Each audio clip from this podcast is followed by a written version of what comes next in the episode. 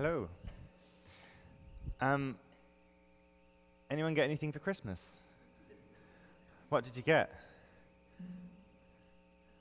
Socks. Hands up who got socks for Christmas? Yeah, I got socks as well. Anyone else? Anything for Christmas? Water bottle. Excellent. I've got my water. This is my old water bottle. Uh, awesome. Any other Christmas gifts? Chocolate, shoes, Pringles, other salted confectionery items.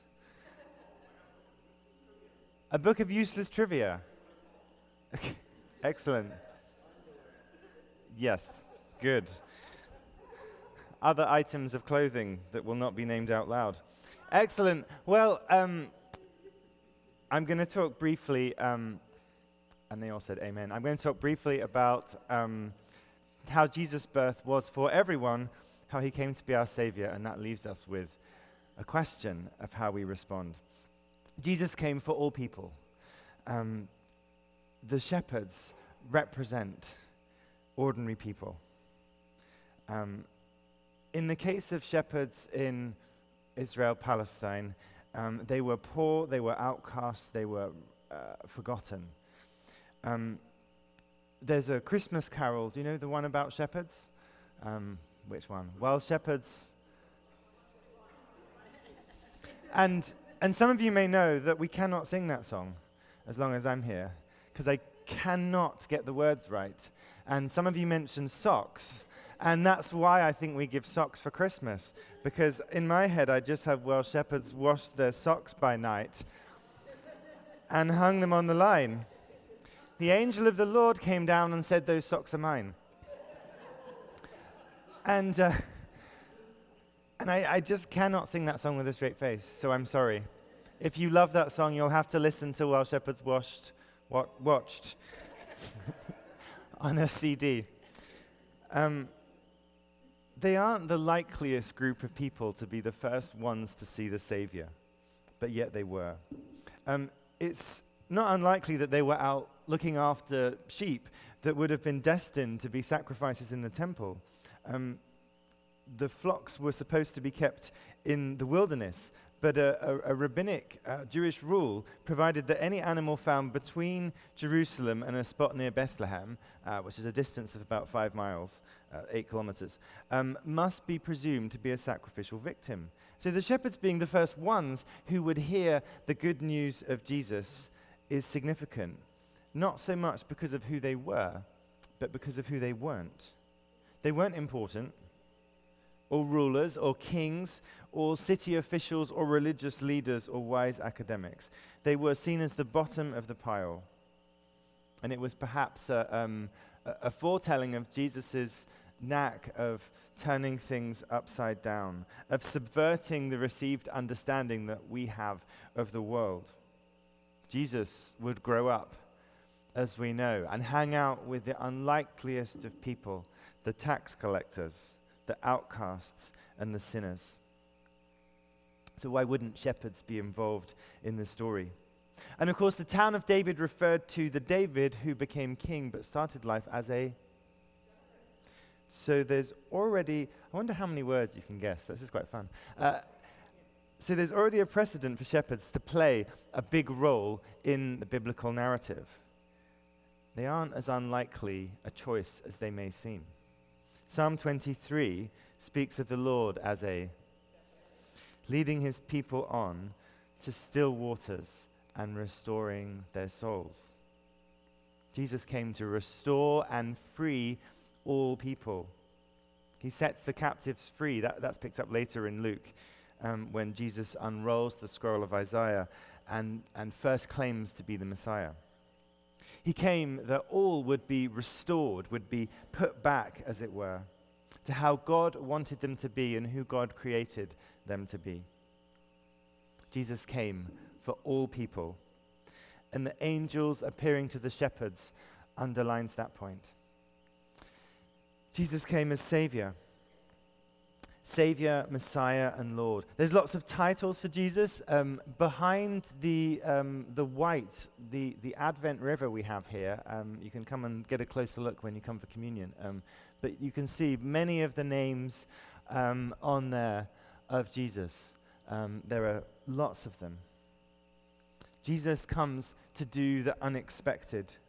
He's born in an unexpected place, the Prince of Peace, one of the names on there, coming into a place that didn't know peace at the time, has never known peace since, really. And today we're conscious there is not peace in Bethlehem.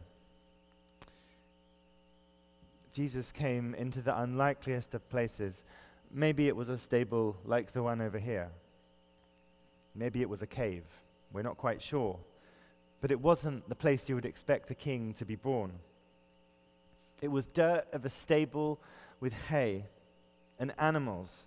And where there's animals and hay, there's also other things too, right? No one said that one out loud.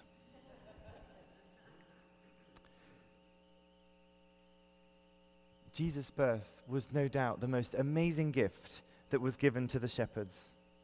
They weren't expecting him, they hadn't asked for him, and they were terrified when the angels said he was coming. And often we're like the shepherds, we don't expect Jesus will have an impact on our lives. We haven't asked for God to send Jesus to save us from our sins. And typically speaking, um, we don't normally see a host of heavenly angels telling us that Jesus is here. So it's easy for us to, to wonder about Jesus as God's greatest gift. We weren't expecting him, and yet here he is. He came to be our Savior, the one who would save us. To save us from what? To save us from being separated from God forever. Part of the trouble with the titles Jesus has, Savior, Lord, Messiah, and King, is that in Canada today, we don't really like any of those titles. We don't really want a Savior, a Lord, a Messiah, or a King. Well, we've got a King now. But Jesus was a different kind of King. We don't think we need saving from anything. We just sort of, so many people exist in a state of nothingness.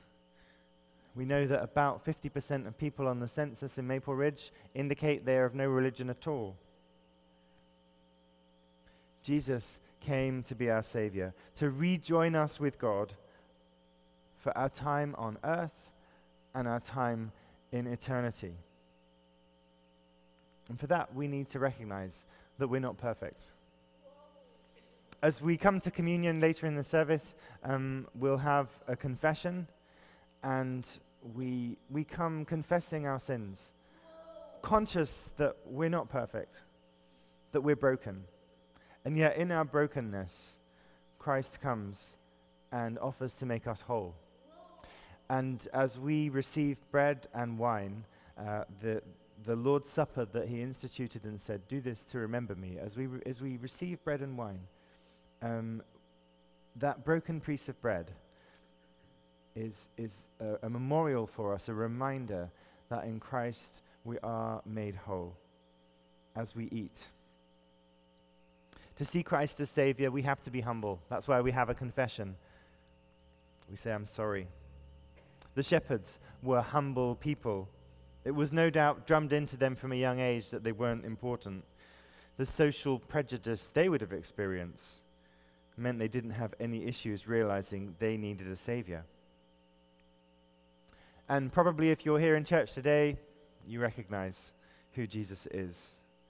Recognize that I, you, we are not perfect people. Jesus Christ is the greatest gift that God has given us. He came to be our Savior, to save us from being separated from God forever. And He invites us to spend eternity with Him starting now.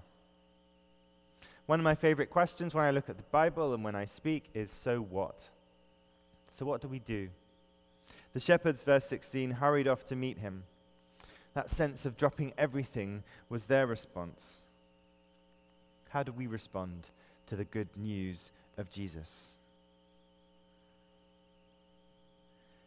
For the shepherds watching their sheep in the fields near Bethlehem, they were told the Savior of the world had been born to them that night and they just had to go and see him.